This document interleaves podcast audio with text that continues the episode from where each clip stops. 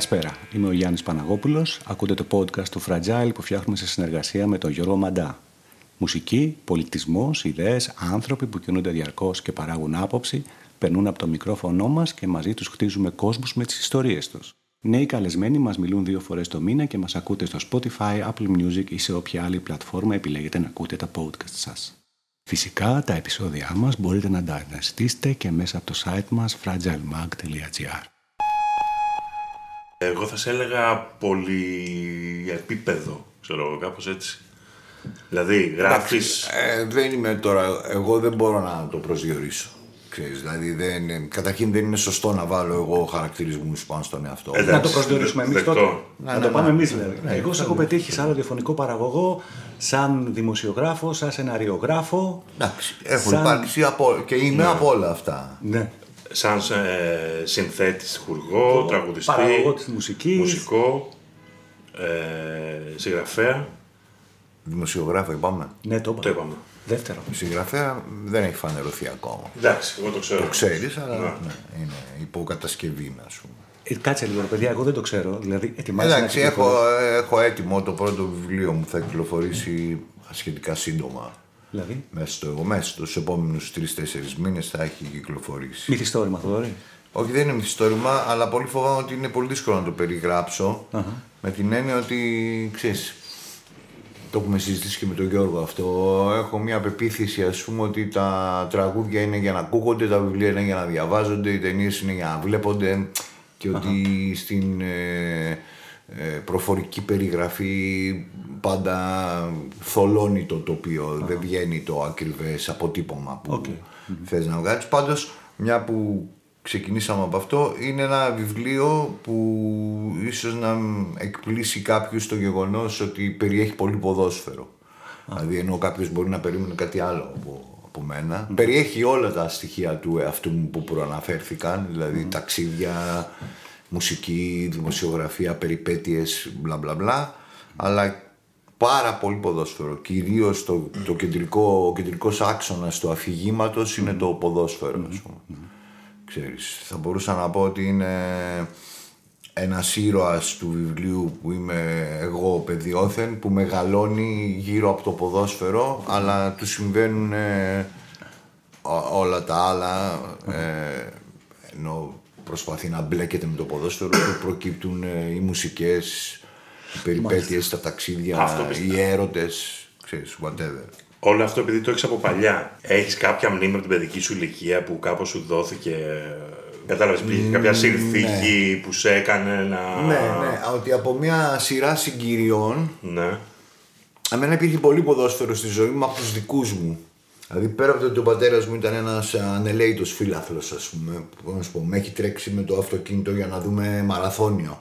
Οκ. Ε, με πήγαινε σε αγώνες πινγκ-πονγκ, ας πούμε, ξέρεις. Ε, Γενικά το, το είχε το θέμα, ρε παιδί μου, ξέρεις, με, το, με τον αθλητισμό.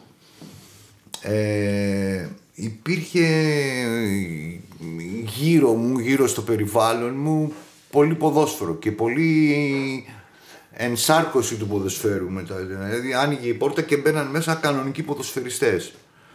Ε, ας πούμε, Φίλοι- η φίλοι- μαμά μου φίλοι ήταν των γονιών ε, συμμαθήτρια με τον Λουκανίδη, ας πούμε, στη Δράμα. Οκ. Που ήταν ε, ένα πολύ μεγάλο πράγμα για το ποδόσφαιρο. Ο πατέρας μου εμπλεκόταν με το ποδόσφαιρο, ε, φίλοι των γονιών μου.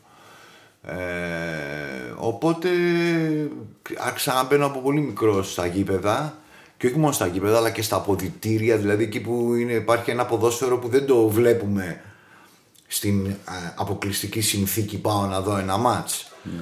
Ε, οπότε άρχισα να ανακαλύπτω ότι οι ποδοσφαιριστές ε, τραγουδάνε πάρα πολύ, ε, ρίχνουν κέρματα στα jukebox πάρα πολύ, ε, τους αρέσουν οι τραγουδίστριες και κάνουν σχέσεις ε, με τραγουδίστριες. Δηλαδή, άρχισε να, αυτή η παράμετρος, επειδή πάντα με διαόλυζαν οι δίσκοι και τα τραγούδια και όλα αυτά, άρχισα να το επισημαίνω αυτό.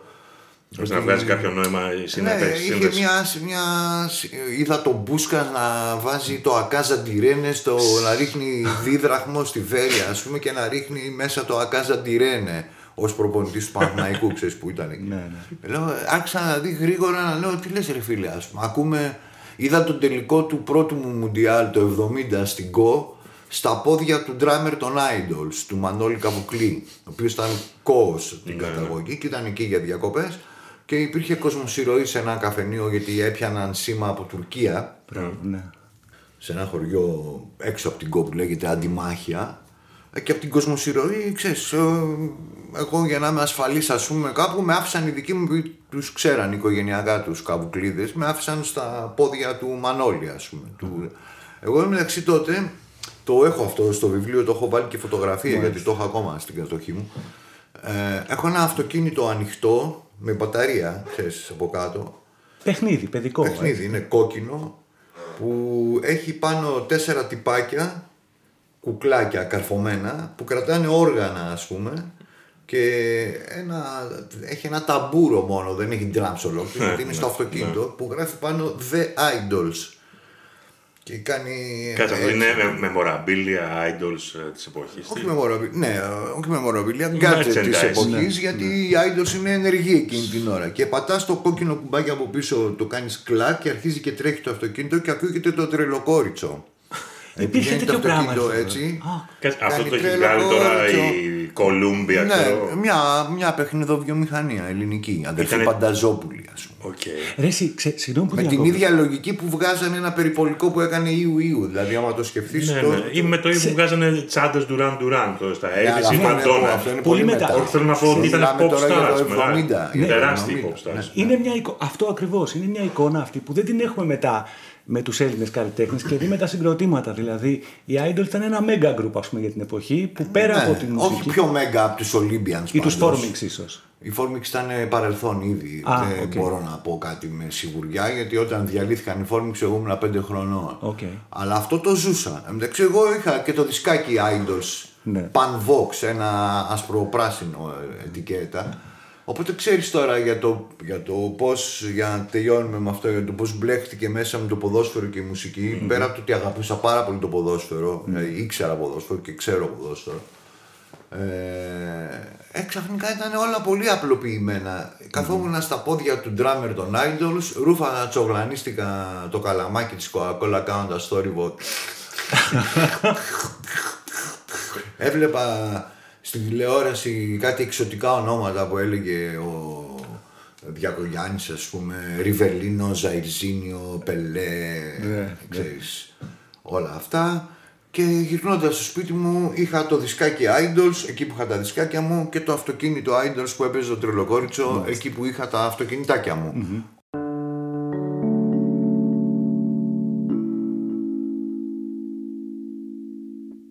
Εμένα η ζωή μου έχει ένα περίεργο, το οποίο ε, θα ήταν ψέμα να μην πω ότι με διαμόρφωσε.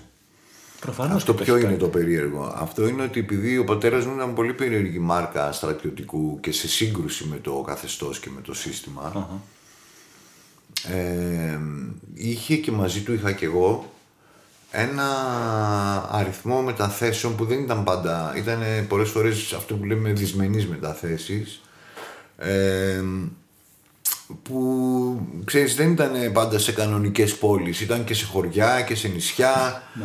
Ε, άρα λοιπόν όταν εγώ ήρθα στην Αθήνα 15 χρονών είχα ζήσει σε 13 πόλεις. Αυτό το σκορ το 13 στα 15 Είναι μεγάλο. ρε. είναι παγκόσμιο ρεκόρ. δηλαδή δεν θα βρεις. Εντάξει, έχω ακούσει και άλλους που λένε ο μπα μου ήταν αξιωματικός ή ήταν δικαστικός ή ήταν δάσκαλος. Ωραία, ναι, αλλά 13 στα 15 δεν έχεις. Είναι 13 τελική κυπέλου από τι αποστολέ, ας πούμε. Είναι, δε- Συμπλέοντας ναι, και το προηγούμενο. πέραν τούτου ε, είναι πάρα πολύ. Δηλαδή σημαίνει πάρα πολλά πράγματα. Δεν έχεις παιδική γειτονιά, δεν έχεις. Ε, Φίλους, ξέρεις, δεν κατάς φίλους, κρα- δύσκολα. ε, εγώ για κάποιο λόγο έχω κρατήσει φίλους ακόμα και σήμερα από όλη αυτή την περιπέτεια που σημαίνει ότι το βλέπω καμιά φορά που με θυμούνται. Δηλαδή, εντάξει, λέει ο άλλος, εντάξει, μωρέ, σε θυμούνται τώρα γιατί σε ξέρουν από τη μουσική. Ναι, εντάξει, με ξέρεις τώρα από τη μουσική. Αλλά όταν με είδε κάποιος μπροστά του από τη μουσική το 1990 ή το 2000 και εγώ είχα περάσει από τα μέρη του το 1970 ε, για να με θυμάται μετά που με είδε σημαίνει ότι κάτι του είχα αφήσει και με θυμότανε. Αλλιώς γιατί να θυμάται ότι είχε ένα συμμαθητή μανίκα κάποτε. Άμα θα με είχε ξεχάσει, θα με είχε ξεχάσει. Που σημαίνει ότι κάπως δενόμουν και εγώ με αυτές τις κοινωνίες και με αυτούς τους ανθρώπους. Δηλαδή είμαι πολύ χαρούμενος γι' αυτό, ξέρεις. Δεν είναι κάτι ε, που πέρασε έτσι και δεν ακούμπησε. Τέλος πάντων έλεγα γι' αυτό ότι εγώ είχα αυτόν τον τρόπο που μεγάλωσα Ναι. και αυτό με έκανε να μπορώ να αποθηκεύω και να θυμάμαι πράγματα. Δηλαδή όταν ε, ε, μιλάμε ας πούμε για, για ένα γεγονός. Ξέρεις, δεν έχω παρά να πω πού ήμουν όταν συνεργευτώ. Α, στη Λάρισα. Ωραία, 1972. και λέω άλλο, πω ρε, τι μνήμη έχει. Δεν έχω καμία μνήμη. Απλά θυμάμαι ότι ήμουν στη Λάρισα. Εγώ θα το θυμόσουν και εσύ.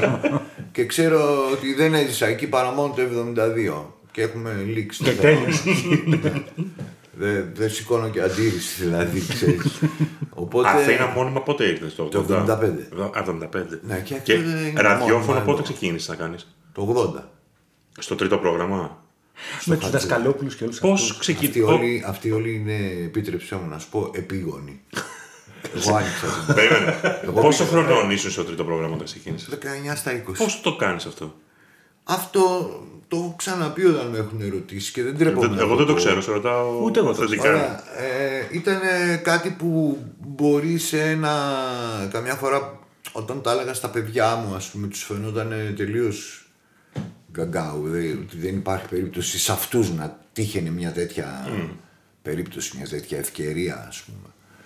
Ε, είχα ακούσει α, στο τρίτο πρόγραμμα έκανε εκπομπές ένας άνθρωπος που είναι μέχρι και σήμερα στα μίντια με ποικίλους ρόλους που πιθανόν να τον ξέρετε, λέγεται Δημη- Δημήτρης Δανίκας. Α, ναι. Ωραία. Αυτός λοιπόν έχει τελειώσει μια εκπομπή ε, που λέει ακούσαμε το συγκρό... ζωντανή ηχογράφηση με το συγκρότημα Frank Zappa. Εγώ ε, ξέροντας ότι ο πατέρας μου είχε κάποια κοινωνική σχέση με το Χατζηδάκι ας πούμε αλλά όχι να πεις ότι ήταν φίλοι ή οτιδήποτε είχαν γνωριστεί από μια επαγγελματική επαφή εν πάση περιπτώσει. Ε, σαν διοικητής ε, της σχολής Ευελπίδων ο πατέρας μου τον είχε φέρει να κάνει μια διάλεξη στους Ευέλπιδες περί τη μουσική. Προχωρημένος ο Να- πατέρας. Να γιατί σου Πολύ, έλεγα. Πολύ προχωρημένος ο Ναι, πατέρας. έτσι είχε κάνει και με τον Σπύρο Ευαγγελάτο, τον Το σκηνοθέτη. αντίστοιχα. Και τέλος πάντων του λέω του πατέρα μου, δώσε μου λέω, το τηλέφωνο του Χατζηδάκη λίγο, σε παρακαλώ. Ο πατέρα μου, επειδή ξέρω ότι είμαι και λίγο κολόπεδο, ας πούμε, λέει, φαντάζομαι, μου λέει, τι θέλεις. Τι είπα, του λέω, κάτι θέλω να του πω που άκουσα στο. Και όντως δεν είχα, εγώ κάτι, δεν είχα κάτι στο μυαλό μου, ας πούμε. Και τον παίρνω τηλέφωνο. Δεν του είπα, είμαι ο γιος του Μανίκα, ας πούμε, δεν είχε κανένα νόημα να το πω. Ούτε καν του είπα το όνομά μου στην αρχή. Του Λέω, γεια σας, λέω, πήρα να διαμαρτυρηθώ για κάτι που άκουσα στο τρίτο πρόγραμμα. ας πούμε. Στο σπίτι. του. Τάχος. Στο σπίτι, ναι. Ε, λέει. Ε, ξαφνιάστηκε, ας πούμε. Λέει τι, και πω, λέω, να, λέω, είπε, λέω αυτό και αυτό. Αλλά δεν είναι το συγκρότημα Φρανκ Ζάπα, είναι ο Φρανκ Ζάπα, το οποίο το ήξερε ο Χατζηδάκης, δηλαδή είχε την πληροφορία από τα χρόνια που ήταν στην Αμερική. Ε, και μάλιστα λέω κατάγεται και από την ε, γνωστή θρυλική οικογένεια των Ζαππαίων από, το, από την Ήπειρο, όπως λέμε Ζάπιο, το οποίο Βέβαια. είναι, είναι όντως αλήθεια. Και λέει, ε, έτσι πως μίλαγε με αυτό το στυλ, ας πούμε, λέει... Παιδί μου, έλα εδώ. Όχι, όχι, λέει. Ε, ε, πόσο χρονών είστε; Ε, του λέω, Ναι, δεν έλεγε «Εγώ τώρα». 19. Ε, λέει, είστε αναθεωρητής. Τότε λέγαμε τους, ε, του κουκουέ εσωτερικού, τους ριγάδες, ας πούμε. Α, Αυτοί ήταν οι αναθεωρητές. Ε, του λέω με την πολιτική έννοια του κουκουέ εσωτερικού, όχι, αλλά σαν νέος άνθρωπος ας πούμε, που είμαι και θέλω να αλλάξω κάποια πράγματα σε αυτόν τον κόσμο, α, ε, ε, είμαι και λίγο αναθεωρητής ας πούμε. Ε, λέει, ακούγεστε πολύ ενδιαφέρον άνθρωπος. Ε, θα ανέβετε αύριο στο ραδιομέρο στην Αγία Παρασκευή, θα βγείτε την κυρία Βλάχου να κάνετε ένα δοκιμαστικό. Α, Και λέω, Γεια σας, ευχαριστώ πολύ. όμως, Μου φύγαν τα λόγια. Ε, κλα- και λέω μέσα μου, χωρατατζής άνθρωπος είναι, ας πούμε, πλάκα κάνει. Εντάξει, ξέρεις. Why not, ας πούμε. Το εννοούσε όμως αυτό. Δεν είχα ετοιμάσει εγώ, το είχα ξεχάσει το πρόβλημα. Την άλλη μέρα ε, φεύγαν τα λεωφορεία για την Αγία Παρασκευή από την Ακαδημία, εκεί πίσω από, το, από τη βιβλιοθήκη, ας πούμε. Και έχω δώσει ραντεβού εκεί με τον Γιώργο τον Παράκο, τον θρηλυκό Παράκο του Jazz Club στην Πλάκα, ο οποίος μου έχει φέρει κάτι δίσκους ε, που παίζει μέσα ο Νίγκρα Βενίτης, ο Ελληνοαμερικανός bluesman, για να τους, τότε ας πούμε ήταν μεγάλο, δεν, δεν γινόταν να τους έχεις όλους τους δίσκους που ήθελες. Και υπήρχε αυτό το δώσ' μου το δίσκο σε παρακαλώ, να το γράψω σε κασέτα και να στον επιστρέψω. Και συμπτωματικά έχουμε, επειδή εκεί δίπλα ήταν στη Σίνα, ήταν το jazz rock το δισκοπολείο. Από όπου θα πήγαινε ο Μπαράκο. Έχουμε δώσει αυτό το ραντεβού και καπάκι μπαίνω στο λεωφορείο και πάω στην Αγία Παρασκευή. Βρίσκω εκεί τη συμπαθέστατη κυρία Βλάχου. Ε, και μου λέει, ελάτε με στο στούντιο. Λέει, να, εγώ δεν είχα ετοιμάσει καμία εκπομπή. Ελάτε μέσα στο στούντιο, λέει, να κάνετε εκπομπή, ας πούμε. Λέω, μα τι εκπομπή. Ε, λέει, πώς λέει, αφού είπε ο κ. Χατζηδάκης δεν μπορούμε να, να, μην, ε, να παρακούσουμε τώρα το Χατζηδάκη. Πρέπει να κάνεις μια εκπομπή, ας πούμε. Α, Κοίτα, εγώ λέω, εντάξει, μ, θα πω από μνήμης πέντε μαλακίες για τον Γκραβενίτη. Ε, Και η πρώτη μου εκπομπή ε, που μεταδόθηκε κιόλας, ας πούμε, ε, ονομάζεται ξέρεις, ο Ελληνοαμερικανός bluesman Nick Gravenites. Έπαιξε όλο το άλμπουμ, ναι. Δύο ήταν οι δίσκοι. Οκ. Ε, πήρα τηλέφωνο ένα φίλο μου με τον οποίο πήγαμε μαζί μετά στην Τζαμάικα στο περίφημο ταξίδι για την κηδεία του Bob μας Marley πεις και ο μετά, οποίος ναι. ναι, συγχωρέθηκε δυστυχώς. Ε, και μου είπε από το τηλέφωνο, του λέω, εσύ άνοιξε μαλάκα του λέω την εγκυκλοπαίδεια, υπήρχε ένα, το Rock Encyclopedia του NME. Α, ναι. Και πες μου δύο πράγματα για τον Γραβενίτη που θέλω, ξέρεις, τα σημαίνω όπως... Οκ, και μπαίνω μέσα και κάνω αυτή την εκπομπή. Και φεύγω. Και τελείωσε αυτό. Δηλαδή, Πιλότο, έκανες ένα πιλότο. Ναι, ναι. Ηχογραφήθηκε αυτό. ναι, και λέω εντάξει, τώρα τελείωσε αυτό. Μια πλάκα ήταν τώρα. Ο Χατζηδάκης δεν, δεν υπάρχει περίπτωση. Ούτε είχα νοιαστεί ποτέ στη ζωή μου ότι θα γίνω ε, ρα- ραδιοφωνατζής, αυτό, να πούμε. Είχα άλλα σχέδια για τον εαυτό μου. Παρένθεση, Θοδωρή, συγγνώμη. Τι άλλα σχέδια έχεις για τον εαυτό σου; Ε, θα σου πω τώρα. Θα σου πω.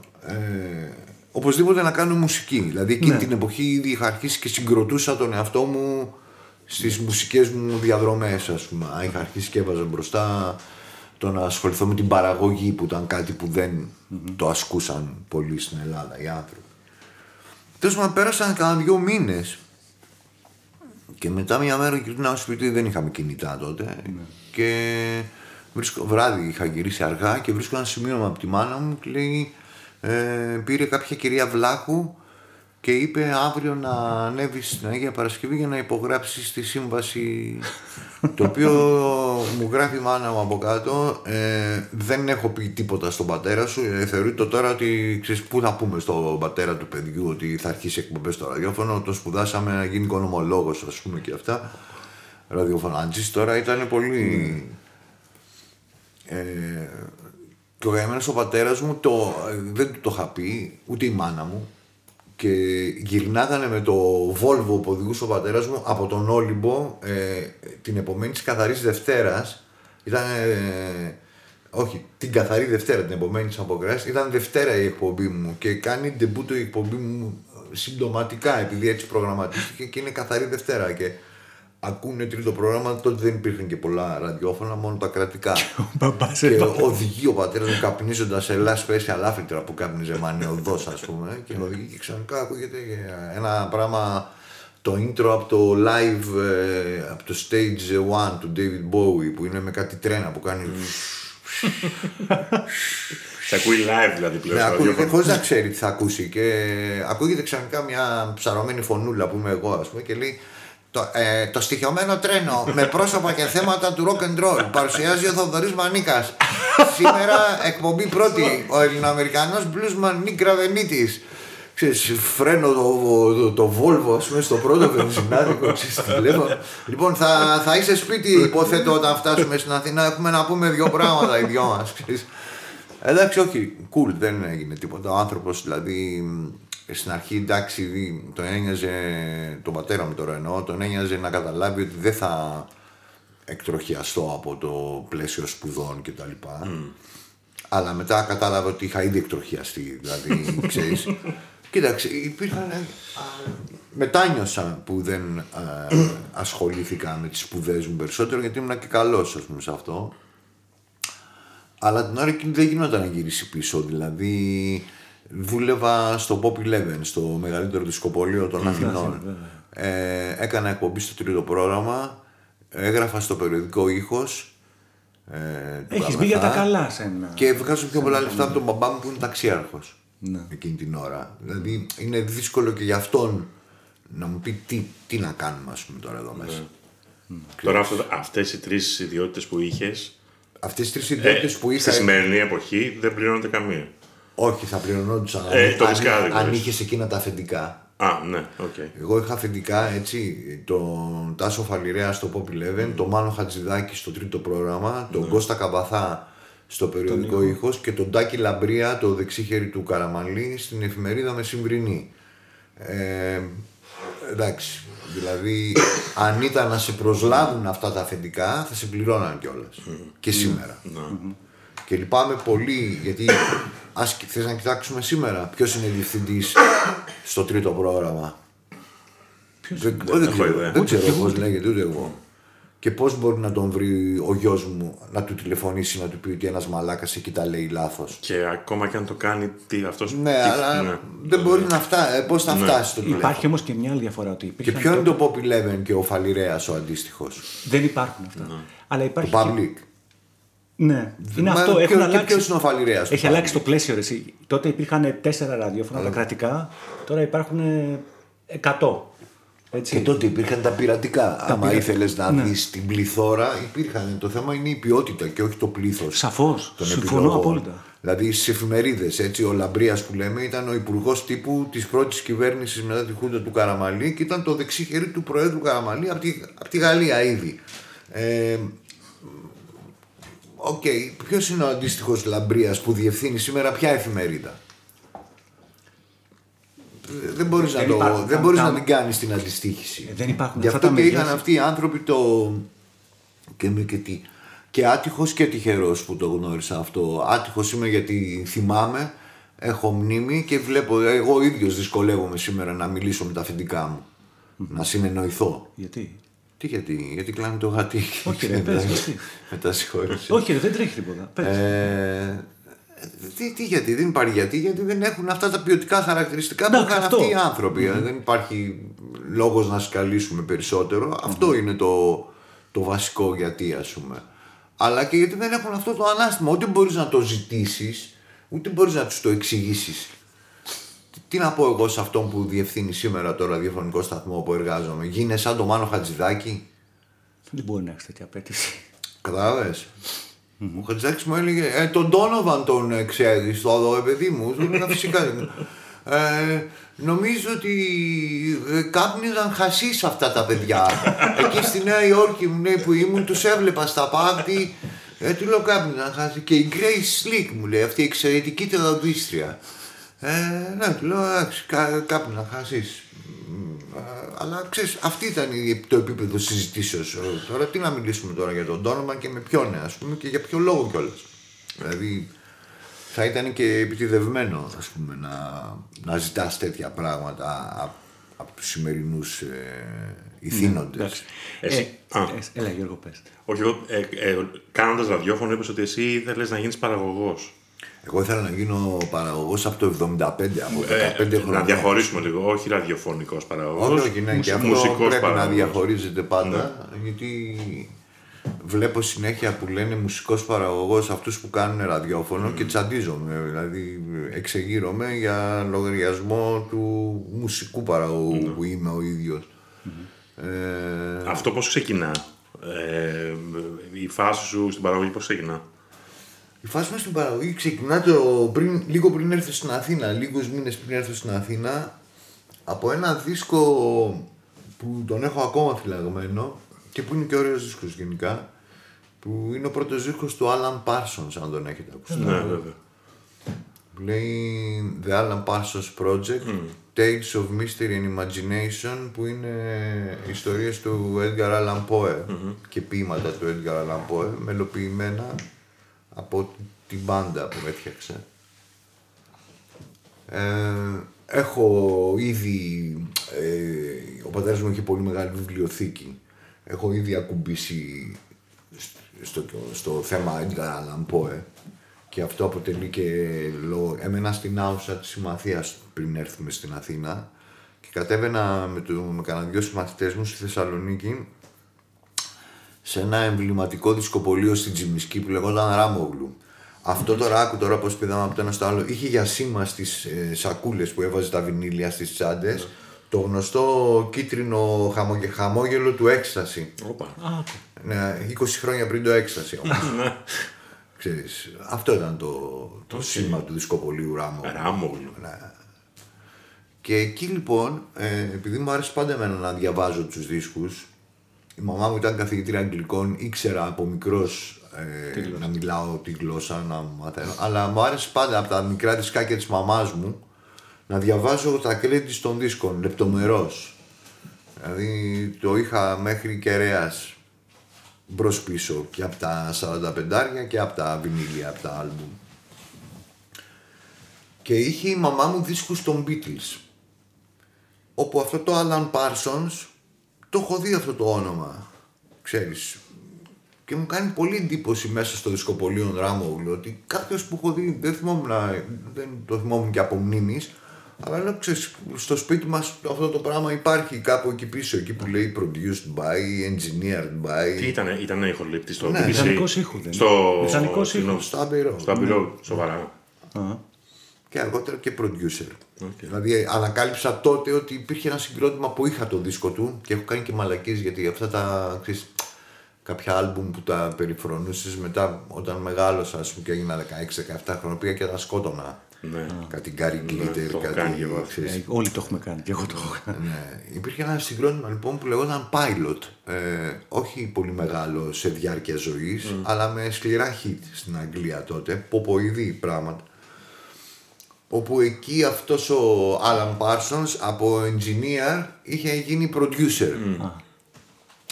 Και τώρα είχα αυτό το πράσινο δίσκο που έλεγε Tales of Mystery and Imagination του Edgar Allan Poe που πλέον ήταν και engineer και producer και artist. Και λέω, ρε, composer, ναι, ναι. τι γίνεται εδώ ρε Κωστή, τι είναι αυτό το πράγμα να πούμε. Ξέρεις.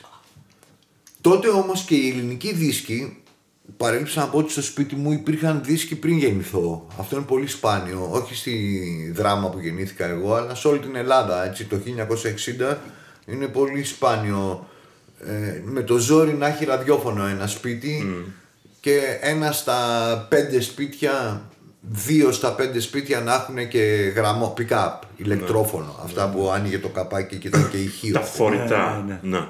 Μπράβο. Ένα τέτοιο dual είχαμε κι εμείς, αλλά αυτό υπήρχε σπίτι μου δύο χρόνια πριν γεννηθώ εγώ. Άρα όταν γεννιέμαι εγώ υπάρχουν δίσκοι εκεί μέσα. Μάλιστα. Από Πλάτερς μέχρι Χιώτη και από Χατζηδάκη μέχρι Σάρλας Ναβούρ, ξέρεις. Ναι, ναι. Τα έχω φυλάξει. Μερικά μπόρεσα και Ετερόκλητα. τα ακούσαμε. φύλαξα. Ετερόκλητα πράγματα. Ναι. Και η κλασική δισκοθήκη του πατέρα μου με Λίστ, Τσαϊκόσκι, ξέρεις, και τα οποία και αυτά τα έχω φυλάξει. Ε, όσο μπόρεσα. Όσα, όσα μπορούσα. Σε κάθε περίπτωση λοιπόν εκεί με τον Edgar Allan Poe, με τον Alan Parsons γίνεται η κέντα. Ότι αυτό το producer πρέπει να το ψάξω.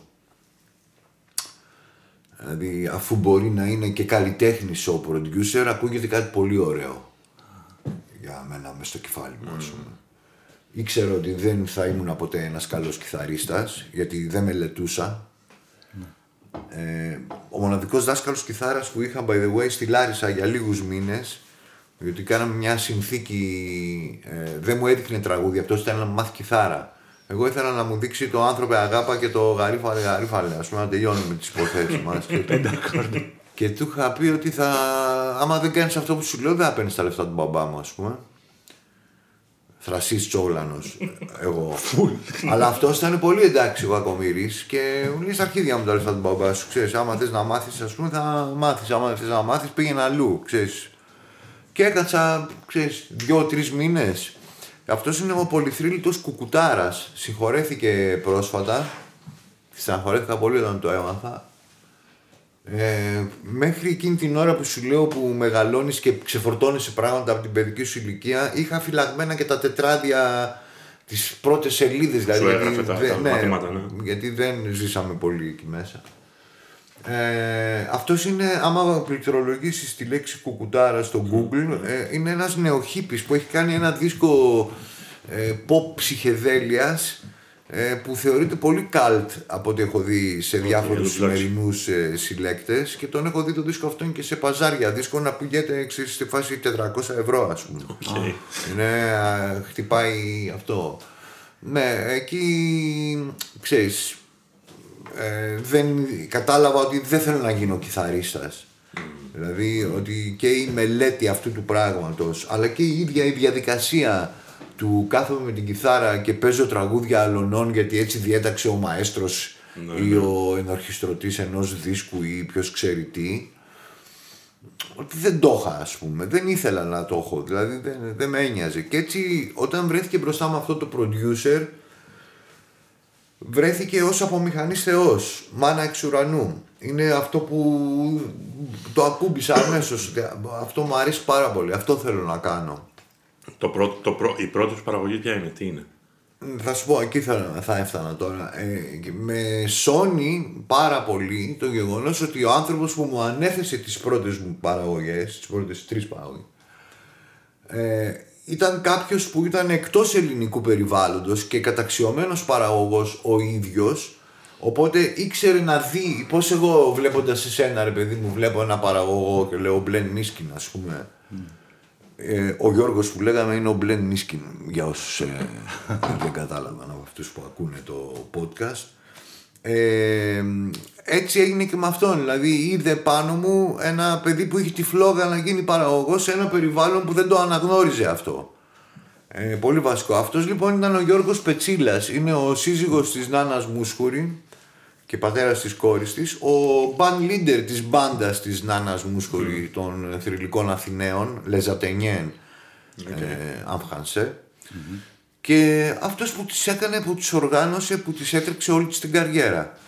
Ένας ε, πολύ καλός άνθρωπος από την Κέρκυρα με πολύ χρυσάφι και πλατίνα στους στίχους του σπιτιού του. Δηλαδή π- π- ε, έχει χρυσούς και πλατινένιους δίσκους από την Ιαπωνία μέχρι την Αργεντινή ο Γιώργος Πετσίλας στο όνομά του. Αυτό ήταν ε, και Ήταν παραγωγός και γενικός εκδότης. διευθυντής της ΕΜΙΑΛ τότε, Α, της οκ, Κολούμπια. οκ.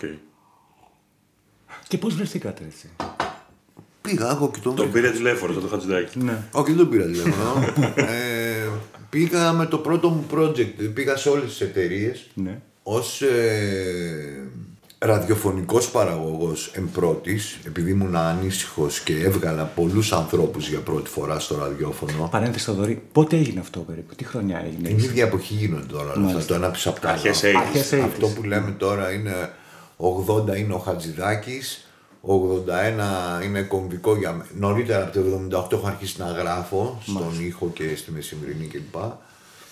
Ε, 81 είναι το ταξίδι του Bob Marley και θα σου πω γιατί έχει σημασία αυτό και 82 είναι η έναρξη των δραστηριοτήτων μου σαν παραγωγός. Ο Πετσίλας τότε είναι διευθυντής της ε, Μιάλ και εγώ έχοντας γνωρίσει από τις συνεντεύξεις που έκανα στο ραδιόφωνο τους Φατμέ έχω γνωρίσει ένα γκρουπ που είναι ενεαμελές αν θυμάμαι καλά ε, είναι σε μια εσωτερική σύγκρουση από την οποία προκύπτει μια διάσπαση και έχουμε τους ε, ηλεκτρικούς Φατμέ και τους ακουστό μπαλαντο Ιταλιάνο έτσι χάνομαι γιατί ρεμβάζω. Μάλιστα. Αυτά τα, τα δύο γκρουπ ήταν ένα γκρουπ. Συμμαθητές από τη Νέα Σμύρνη και κάτι και ενός κοινοβίου ας πούμε. Έτσι τους γνωρίζω. Και πάνω εκεί προσπαθώντας, δεν το κρύβω ας πούμε, και εγώ να επωφεληθώ γιατί ψάχνω να μπω ως producer ας πούμε μέσα στη δουλειά. Και βλέπω και αυτά τα δύο γκρουπ σε μια σχετική αμηχανία επί του θέματος. Οι Φατμέ έχουν κάνει ήδη τον πρώτο δίσκο τους με παραγωγό τον Τάσο Φαλιρέα που λέγαμε πριν. Τον πρώην αφεντικό μου στο Πομελέ. Το μαύρο δίσκο με το Φερετζέ. Ναι. Αλλά ακόμα δεν έχουν μορφοποιηθεί οι Φερπίνοι. Στο μαύρο δίσκο με το Φερετζέ δεν είναι μέσα ο Μιχάλης ο Μουστάκης ο κυμπορδίστας τους που στο δικό μου project ε, και στη μετέπειτα πορεία τους έπαιξε τρομερό ρόλο σαν ύφος και σαν ήχος. Εκεί χάνομαι γιατί να βάζω πάλι πρέπει να βολέψουν και αυτοί το ότι ενώ είναι πριν σε ένα πράγμα που είναι η Φατμέ που είναι μια θεατρικομουσική ομάδα η τότε Φατμέ η πολυμελής μπάντα ας πούμε Οπότε πρέπει να βρουν και αυτοί το ύφος και το στυλ τους. Και πηγαίνοντας, είχα πάει στη Λύρα, είχα πάει σε όλες τις εταιρείες που υπήρχαν, ας πούμε. Έχοντας συμφωνήσει με τα δύο γκρουπ ότι θα τους κάνω την παραγωγή. Για να βρουν συμβόλαιο. Ε, πήγα και στον Πετσίλα. Και έτσι, γι' αυτό λέω, δεν είναι μία, είναι δύο παραγωγές. Δηλαδή, κάνω τον πρώτο δίσκο τον χάνομαι γιατί ρεμβάζω για να ξεκινήσω.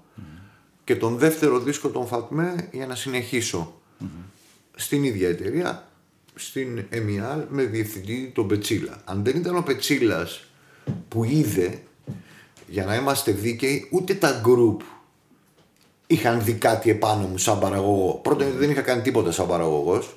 Και δεύτερον, γιατί μεταξύ μας πιο πολύ βλέπανε ένα παιδί στην ηλικία τους που τους καταλαβαίνει και θα τρέξει τα διαδικαστικά και είναι και στο ραδιόφωνο και έχουμε το κονέ και γράφει και στι εφημερίδες και είναι και κινητικούλης. Ναι, ναι, ναι. Ξέρεις, γι' αυτό και δεν μακροημέρευσαν αυτές οι σχέσεις, για να λέμε την αλήθεια. Οφείλω να πω γιατί τους το αναγνωρίζω πάντα και Μένα μου αρέσει να είμαι δίκαιος. Δηλαδή στην προσωπική ζωή μπορώ να σου πάω το λαρίγκι, αλλά στη μουσική είμαι πολύ δίκαιος. Ε, στα πλαίσια αυτού του deal, οι Φατμέ έπαιξαν σαν μπάντα και στον πρώτο δικό μου δίσκο. Που και αυτά, αυτά όλα γίνονται τότε εν σειρά. Έτσι είναι μια διαρκής κινητικότητα, ας πούμε. Στο απόψε φύγαμε. Απλά πάλι λειτουργώντας σαν παραγωγός στον ίδιο μου τον εαυτό ε, και σε συμφωνία μαζί τους γιατί δεν νομίζω να υπήρχε καμιά αντίρρηση εκεί κάνω μια κίνηση που ο Πορτοκάλογλου από κιθαρίστας στον Φατμέ γίνεται μπασίστας στο δικό μου δίσκο και ο μπασίστας στον Φατμέ ο Δημήτρης ο Καλατζής γίνεται κιθαρίστας. Οπότε δύσκολα να πεις ότι ο δίσκος μου έχει ήχο Φατμέ. Κατα... Δεδομένου ότι έχει προσθεθεί και instrumentation, σαξόφωνα κτλ. ε, ναι, αλλά πάντως αυτή ήταν η σειρά των πραγμάτων είναι αυτή ας πούμε. Θοδωρή, μια ερώτηση που δεν έχει να κάνει με το χρονο Ε, έχει να κάνει περισσότερο με την εμπειρία σου σαν παραγωγός. Ποιο ήταν το κριτηριό σου για να συνεργαστείς με κάποιον πέρα από το κομμάτι της μουσικής; Φαντάζομαι ότι έχει να κάνει και με το ανθρώπινο πλαίσιο. Το κομμάτι Πώς... της μουσικής δεν ήταν πάρα πολύ κέριο κριτήριο. Ε, ήτανε με την έννοια ότι άμα δεν αντέχω τη μουσική σου Καλά, ήταν. και αν εσύ δεν αντέξεις εμένα πάλι σαν χαρακτήρα ή σαν μουσικές τι να κάνουμε εδώ μέσα, να παίζουμε ξύλο ας πούμε δεν έχει κανένα νόημα έχεις ε, παίξει, παρένθεση, συγγνώμη που Έχεις παίξει ποτέ ξύλο σε παραγωγή; Ξύλο δεν παίζω γενικά στη ζωή μου, ας πούμε. Και αν κάποτε έχω σηκώσει το χέρι μου, έχω μετανιώσει σκληρά. Όχι σε παραγωγή, γενικά στην ευρύτερη ναι. ζωή. Okay. Έχω μετανιώσει γι' αυτό. Όχι. Έχω φτάσει στα όρια. Ναι. Εξαιτίας της συμπεριφοράς του άλλου. Επίσης έχω ζήσει ή έχω φτάσει να και εγώ να δημιουργήσω, πώς να το πω, έντονες σκηνές μέσα σε στούντιο. Δηλαδή έχω δει δίκυλη μεταλλική ζαχαριέρα να φεύγει ας πούμε και να ύπταται, ξέρεις. Ναι. ε, όχι από μένα. Και μάλιστα από κοπέλα έχει πεταχτεί, ας πούμε. Χωρίς ε, θύματα, ευτυχώς. Αυτό ήθελα να το ρωτήσω και εγώ τώρα, γιατί μετά αρχίζει και κάνεις παραγωγές που Ποιος είναι ο κοινός παρανομαστής, Εσύ, εσύ πώς τα διαλέγεις αυτά; Θα σου πω. Δηλαδή, ενώ έχεις κάνει ε, Μανώλα Αγγελόπουλο και ένα Όχι, Μανώλα Αγγελόπουλο δεν έχω κάνει. Στοδουλόπουλο. Στοδουλόπουλο, συγγνώμη. Μιλάς για την τζιγκάνικη φυλή. Και Nightstalker. Ναι. OK, okay, fine. Αλλά... Λέω τώρα ένα παράδειγμα. Ένας καλός παραγωγός, αν φύγουμε από, το, από αυτή. Κοίτα, στην Ελλάδα ε, υπάρχει πάντα αυτή η στρεβλή αντίληψη περί τον παραγωγό και θα υπάρχει για πάντα αυτό ή τουλάχιστον μέχρι να βγάλω το δεύτερο βιβλίο μου το οποίο είναι έτοιμο ε, που πραγματεύεται αυτή τη διαδρομη που συζητάμε τώρα και έχει τον τίτλο, άντε αυτό να το πω, έχει τον τίτλο δηλαδή εσύ είσαι αυτός που διαλέγει τα φουστάνια με ερωτηματικό στο τέλος το οποίο μου το έχει πει ταξιτζής όταν του εξήγησα τι θα πει παραγωγός κατάλαβε ας πούμε από όλο το αφήγημα αυτό ότι... Και για να είμαι δίκαιος, δεν το είπε έτσι ο άνθρωπος ακριβώς. Εγώ το διατυπώνω έτσι για την οικονομία του τίτλου ενός βιβλίου και για να είναι και λίγο πιασάρικο. Ναι. Βασικά ο τύπος με έχει πάρει νύχτα 4 η ώρα από το στούντιο του Κώστα Τουρνά στην Κυψέλη και με πηγαίνει στο σπίτι μου που είναι στο Πολύδροσο στη Ρεματιά, εκεί που είναι το θέατρο Ρεματιάς. Ναι, το χαλάνδρι. Με ρωτάει, ξέρεις το κλασικό του ταξιτζή τώρα βράδυ να πούμε. Από την Κυψέλη πηγαίνουμε εκεί.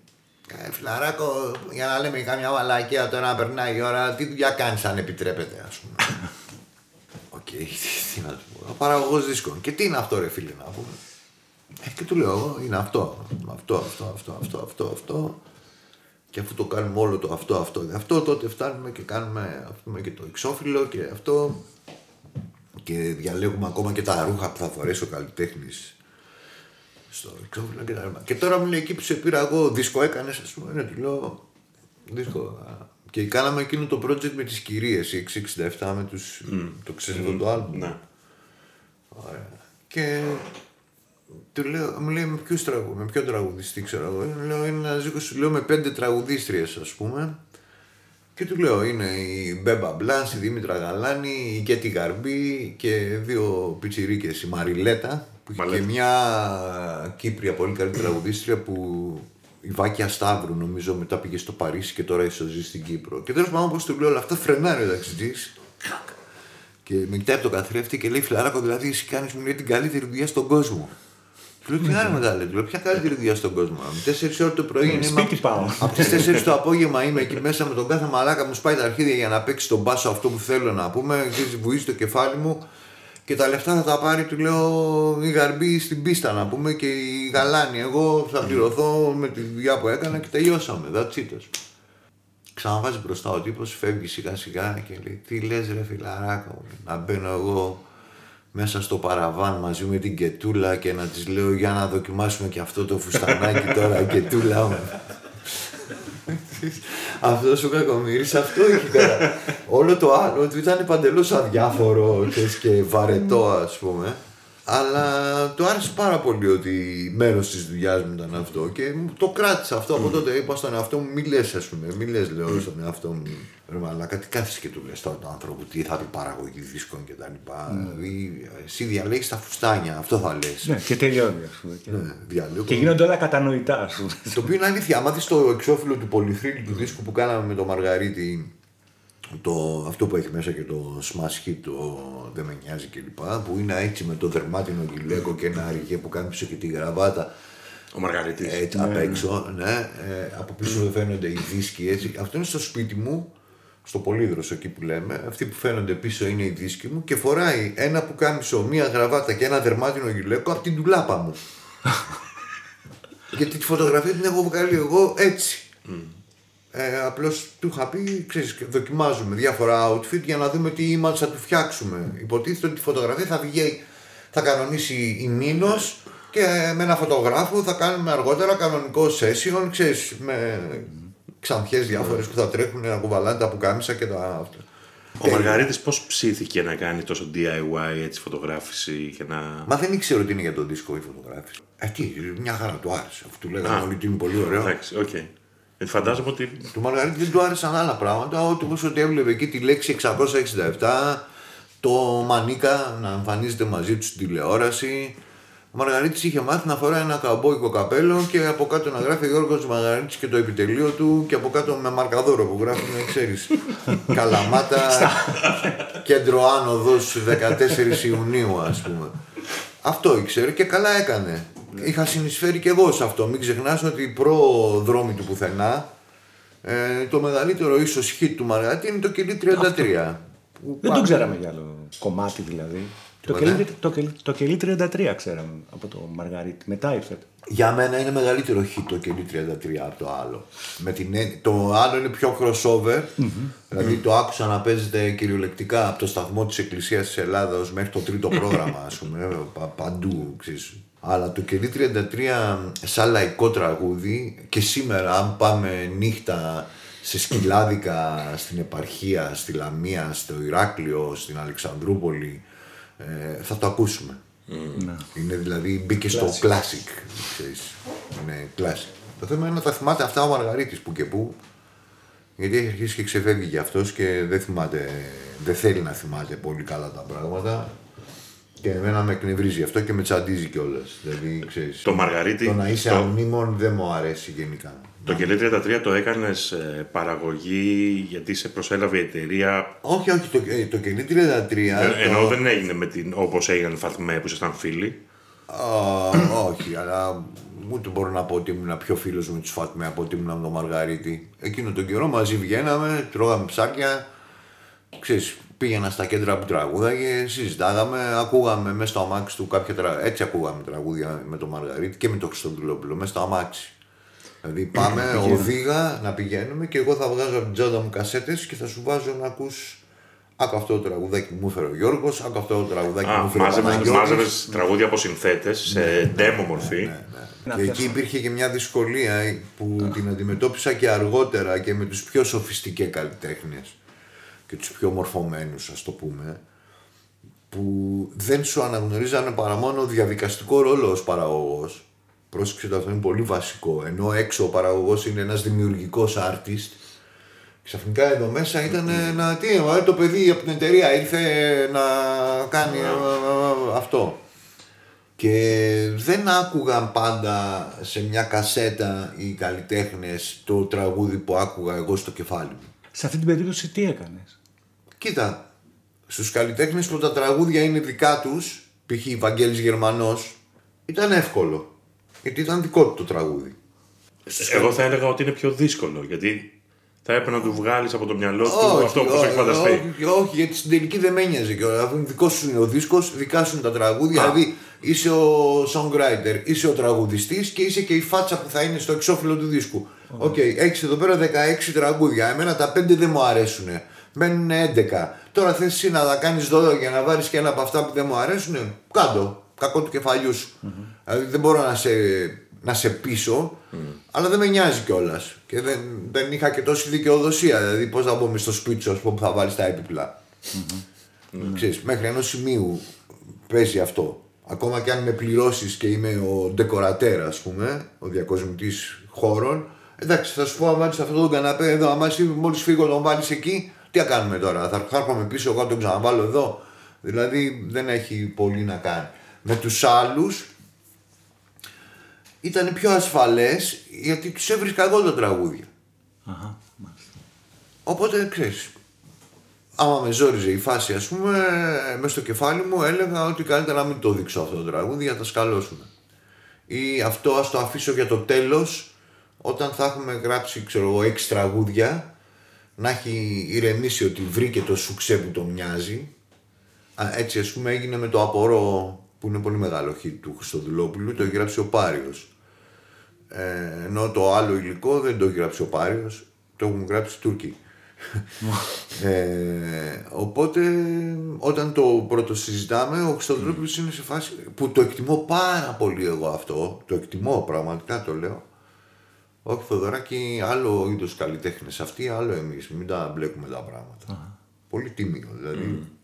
Τον έχω δει και στο το Μανώλη Αγγελόπουλο που είπες πριν, τον έχω δει στο Λικαβιτό ε, να απευθύνεται από το μικρόφωνο στον Σαββόπουλο που κάθεται στο ακροατήριο, λέγοντάς του Σαββόπουλε, συγγνώμη, αλλά άλλου είδους καλλιτέχνης εσύ και άλλου είδους εγώ, αναφερόμενος σε τι; Το οποίο το είχα δει γιατί επειδή δούλευα στην παραγωγή, ήμουνα κάτω στα καμαρίνια του Λικαβιτού μια ώρα πριν που είχε γίνει το σχετικό στιγμιότυπο στο οποίο αναφερόταν ο Μάκης ότι είχε πάει ο Σαββόπουλος και του είχε πει να κάνουν μαζί να, να, να βγει στη σκηνή, ρε παιδί μου, να κάνουν ένα ντουέτο. Ναι. Και του είπε άγαρμπα λίγο, όχι. Και τον έτρωγαν, ας πούμε, η στεναχώρια, η τύψη στο Μανώλη. Και μετά που τον είδε κάπου εκεί στην κερκίδα, όπως γύρναγε ο προβολέας, ξέρεις, με τον επισήμονα, με τις τυράντες και τα, για την πληθωρική παρουσία του Διονύση. Του ήρθε το φλάσ και το θυμήθηκε και του λέει: Σαββόπουλο, συγγνώμη να με συμπαθάς, αλλά άλλο είδος καλλιτέχνης εγώ και αλλά του έδωσε και μια εξήγηση. Ναι, ναι, ναι. Οπότε ξέρεις, υπήρχε αυτή η επιφύλαξη. Άρα ξαναγυρίζω το απορώ, ας πούμε, πρώτα μπήκε τον Άχανη Καρδιές Αμπάρες στο δίσκο του Χριστοδρόπουλου, μετά κάνα δυο ακόμα τουρκογενή, πώς να το πω, που εξασφαλίσαμε ότι έχουμε σουξέ για τα πανηγύρια, ας πούμε, και μετά ε, μπήκε μέσα το απορώ. Είναι πολύ σοβαρό αυτό, ξέρεις. Οπότε ναι, τέτοιους χειρισμούς θα κάνεις ε, σαν παραγωγός. Ανάλογα θα μετρήσει ποιανού είναι ο δίσκος, αν γράφει τα τραγούδια αυτός, αν τα έχει γράψει κάποιος άλλος. Κάθε περίπτωση διαφορετική. Στο λαϊκό είναι και πιο διαφορετική υπό την έννοια ότι πολλοί πληρώνουν τα τραγούδια. Και τώρα και σου λέει έδωσα 100.000 ευρώ στο Μανίκα ας πούμε και πήρα 10 τραγούδια και λες ωραία που τι κάνουμε τώρα να πούμε πλάκα μου κάνεις τι είναι αυτό που λες τώρα ας πούμε. Εγώ σου φέρω 10 τραγουδάρες τζάμπα και εσύ πήγες και έδωσες και τώρα που έδωσες. Δηλαδή μου έχει τύχει, δεν θέλω να πω πού, μου έχει τύχει να πω σε καλλιτέχνη, ξέρεις, να και αν τα έδωσε, να και αν δεν τα έδωσε, δεν μπαίνουν αυτά τα τραγούδια στο δίσκο, α πούμε. Άμα δεν θέλεις, παραμέρισέ με. Για καλή του τύχη δεν με παραμέρισε και έβγαλε και σου ξέρει μεγάλο εν λόγω δίσκος. Αλλά σήμερα δεν νομίζω να το κάνει κανείς αυτό. Δηλαδή... Στο κομμάτι της παραγωγής λες; Ναι, δεν νομίζω κανείς καλλιτέχνης να δεχτεί να σε έχει παραγωγό μπάστακα στο κεφάλι του και να του πεις και ποια τραγούδια αν έχει πληρώσει τραγούδια και να του πεις δεν θα τα βάλεις. Και, και ως, με τι reference να το κάνεις. Δηλαδή δεν υπάρχουν δισκογραφικές. Εγώ τότε ήμουνα η δισκογραφικη έτσι, οπότε μπορούσα να μιλάω. Εσύ σαν καλλιτέχνης είχες ένα συμβόλαιο με τη Λύρα αλλά μέσα στο στούντιο εγώ ήμουνα η Λύρα ε, τώρα, σαν τι να μιλήσω, ακόμα και αν με έχεις προσλάβει εσύ, ό,τι ώρα θέλεις μου λες, ωραία, κράτα τα λεφτά που σου δώσα και για χαρά. Ε, να πούμε δύο πράγματα έτσι. Είχες αναφερθεί στην κουβέντα που κάνουμε τώρα, αναφέρθηκες ε, δύο φορές στις αρχές της δεκαετίας του 80 και στο θάνατο του Bob Marley, στην κηδεία του Bob Marley. Α, ναι, OK. Okay. Αυτό είναι το ένα. Και το δεύτερο ε, έχει να κάνει με τη στιγμή που μπήκε στο σπίτι πριν ανοίξουμε τα μικρόφωνα εγώ θα ήθελα να μάθω πάρα πολύ αυτή την ιστορία με το Ρόδον. Πώς ξεκίνησε το Ρόδον okay. και καλά το πώς έκλεισε είναι πάνω κάτω γνωστή ιστορία αλλά το πώς ξεκίνησε έχει ένα ενδιαφέρον. Υπάρχει μια σύνδεση σε αυτά που είπες. Ε, το ένα είναι το πρώτο μου ταξίδι στην Τζαμάικα για την κηδεία του Μπομπ και το άλλο είναι το δεύτερο μου ταξίδι στην Τζαμάικα που είναι το πριν που ζήτησα από τον Μπόμπολα για να φύγω από τη Λύρα και να πάω στο Ρόδον. Μάλιστα. Ε, γινόταν το 25ο Sunsplash που είναι το μεγάλο ναι, ναι, φεστιβάλ ναι, και ήταν ε, το 87 ήταν και όχι ήταν το 10ο Sunsplash και τα 25 χρόνια ανεξαρτησίας της Τζαμάικας. Και ήταν πολύ μεγάλο. Είναι ίσως το μεγαλύτερο Sunsplash που έγινε ποτέ με την έννοια ότι ήταν όλοι εκεί. Καμιά φορά κοιτάω το πόστερ που το έχω καδραρισμένο, ας πούμε. Εκτός από τον Bob Marley που ήταν ήδη 6 χρόνια μακαρίτης, ε, το υπόλοιπο staff ήταν όλο εκεί. Δηλαδή από Burning Spear μέχρι Jimmy Cliff, ξέρω, whoever. Όλοι ήταν εκεί σε αυτό το την πρώτη φορά που πήγες, πήγες να καλύψεις το γεγονός, πήγες να καλύψεις την κηδεία. Ε, καλά, μην φαντάζεσαι καμία. Σκέψου δηλαδή για να δεις το δημοσιογραφικό κομμάτι πώς είναι, ότι δεν ήμασταν πάνω από 5-6 δημοσιογράφους από όλη την Ευρώπη. Αχα. Okay. Πήγες με δικά σου έξοδα ή τα κάλυψες. Σχεδόν. Μου τα κάλυψε η ευρηματικότητά μου. Δηλαδή και αυτό που έλεγα πριν για το είδος των αφεντικών που έχεις. Μόλις είχα φύγει από το τρίτο πρόγραμμα είχα πάει στο δεύτερο στην ΕΡΤ πάλι ναι. με μια εξαίρετη κυρία διευθύντρια τη Σοφία Μιχαλίτση και της είπα μέσα σε 48 ώρες γίνανε όλα αυτά. Να πάω να γράψω 10 εκπομπές και να μου τις πληρώσει μπροστά αν γίνεται. Και μου λέει για ποιο λόγο παιδί μου λέω γιατί θα πάω μου λέει ναι και πήγα ένα απόγευμα από τις 2 το μεσημέρι μέχρι τα μεσάνυχτα και έγραφα εκπομπές σε ένα ναι. στούντιο και το άλλο πρωί το πρωί που φεύγαμε, θυμάμαι, τρίτη μεσημέρι Δύο η ώρα φεύγαμε και δέκα το πρωί ήμουνα στην ΕΡ και εισέπρατα τα λεφτά. Ε, με κόβοντας δελτίο παροχής να πούμε και τα λοιπά. Δηλαδή, ξέρεις, και με μια και με χίλια δολάρια που μου έδωσε η κυρία Καβαθά από το περιοδικό ήχος και με κάποια λεφτά που μου έδωσε και ο πατέρας μου. Okay. Εντάξει, και μια τρομερή βοήθεια που είχαμε και εγώ και ο φίλος μου που έλεγα ο συγχωρεμένος που πήγαμε μαζί στην Τζαμάικα από τον πατέρα μου, γιατί ο πατέρας μου ήταν τότε στρατιωτικός ακόλουθος στη Σόφια και για λόγους ε, εξοικονομήν μας έβγαλε όλο αυτό το περίεργο εισιτήριο με αεροφλότ. δηλαδή πήγαμε στην Τζαμάικα μέσω Μόσχας με δυο λόγια. Όπως το λέω. Σήμερα, σήμερα, σκέψου τότε και τραβήξαμε πάρα πολλά και πηγαίνοντας και γυρίζοντας. Ήταν ανεξήγητο δύο πιτσιρικάδες εγώ ήμουνα τότε 21 ετών, ας πούμε, με κάτι μαλλιά έτσι άφρο και... Ε, κρατάγαμε ένα εισιτήριο που ήταν ε, με κλιπς πολλαπλό από τα πολλά δρομολόγια που είχαν προστεθεί το οποίο έλεγε Αθήνα, Σόφια, Μόσχα, Λουξεμβούργο, Ραμπάτ, Μαρόκο. Άκου τι ακούς, Ραμπάτ, ε, Αβάνα, Κίνγκστον και μάρκα Αεροφλότ. Αν πάει σήμερα ένας 20χρονο στο αεροδρόμιο του Βενιζέλος να φύγει με ένα τέτοιο εισιτήριο, ας πούμε, υπάρχουν πολλές πιθανότητες να φύγει έτσι εύκολα. Ακόμα και αν το έχεις, ρε παιδί μου, προπληρωμένο. Να, να το δει ο άλλος και να δει από εδώ έχουμε ένα παιδάκι που πάει. Και δεν υπάρχει σήμερα το καθεστώς Ε, βέβαια. Αντρόποφ και Ζήφκοφ στη Μόσχα και στη Σόφια, έτσι. Και λέει, πάει, έχουμε ένα παιδάκι που φεύγει από την Αθήνα και πάει Αθήνα, Σόφια, Μόσχα, Λουξεμβούργο, Ραμπάτ, Μαρόκο, Αβάνα, Κούβα, Κίνγκστον, Τζαμάικα. Με επιστροφή κιόλας το εισιτήριο αυτό, ας πούμε. Ε, εγώ νομίζω ότι το πιθανότερο είναι θα σου πούν περάστε λίγο από εδώ να μας εξηγήσετε πέντε πράγματα. Δηλαδή πού πας. Και δύο κιόλας, όχι ένας. Δύο. Το οποίο συνέβη στην επιστροφή στη Μόσχα, αλλά αυτό το πιάσουμε μια άλλη φορά γιατί είναι long story ας πούμε. Δεν, δεν τελείωσε δηλαδή ανέμακτο αυτό το ταξίδι με την έννοια ότι εντάξει δεν πάθαμε τίποτα αλλά ε, όντως κάποιος τους κίνησε την περιέργεια όταν πια το ταξίδι είχε γίνει και επιστρέφαμε και μας κράτησαν ε, ένα 30ωρο παραπάνω στη Μόσχα δηλαδή ο καημένος οι ο πατέρας αρχές. μου ναι, στη Σόφια δεν είχαμε και κινητά τότε Ναι.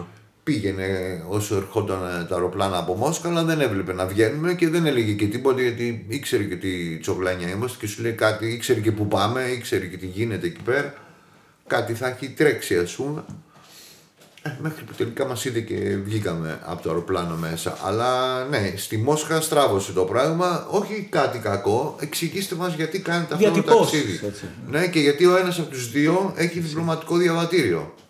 Α, τα είχες όλα εσύ μαζί σου. Εγώ Δηλαδή, άλλο το είχες όλο πακέτο, το... ναι, ναι. έτσι. Ε, ξέρεις, διπλωματικό διαβατήριο. Ξέρεις. Τι να του πω τώρα. Ξέρεις, Το να λέω ότι ο πατέρας μου Εσύ. είναι στρατιωτικός ακόλουθος της Ελλάδας στη Σόφια στα αυτιά του Σοβιετικού ε, έλεγε ο πατέρας μου είναι κατάσκοπος στη Σόφια. ε, οπότε δεν ήταν για να το λέω. Το έγραφε το διαβατήριο πάνω στα γαλλικά, αλλά αυτοί δεν μιλάγανε που μας ανακρίνανε στη Μόσχα ούτε γαλλικά ούτε αγγλικά. Αυτό ήθελα να πω. Με Αυτό ποια είναι γλώσσα... ένα άλλο έπος να Ρε, πούμε. εσύ, Θοδωρή, με ποια γλώσσα συναντηθήκατε στην Μόσχα; Με, μας κέρδισε χρόνο αυτό, καλό ήταν αυτό. Ε, στα αγγλικά, αλλά φέρ- έπρεπε να φέρουν έναν άνθρωπο κάθε φορά. Δεν ήταν ο ίδιος, ενώ ο ανακριτής ήταν ο ίδιος.